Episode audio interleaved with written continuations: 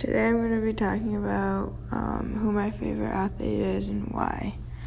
My favorite athlete is Patrice Bergeron. He is my favorite athlete because he is a great player on the ice. This season he has scored 22 goals with 30, 36 assists, which is a total of 58 points. He shows his passion of the game in an amazing way. This season he's had an injury which caused him to be out for over a month. While he was injured, he showed his support and cheered on his teammates. The first game he was back, he scored a hat trick and an assist. That showed his commitment to the sport because he didn't stop training while he was injured.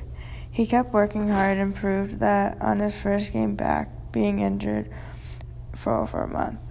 Also, I play hockey, so I like to watch him to make me a better athlete.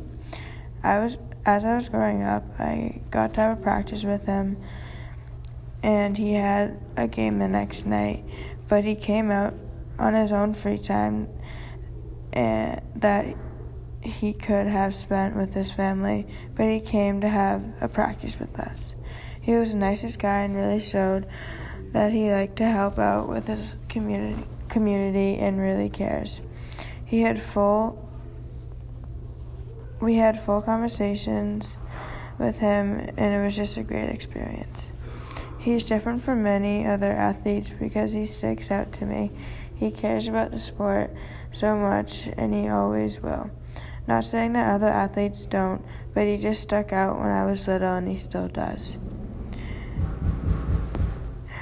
When he isn't on the ice, he is he is out in the local community helping out he will always be there doing community service no matter what.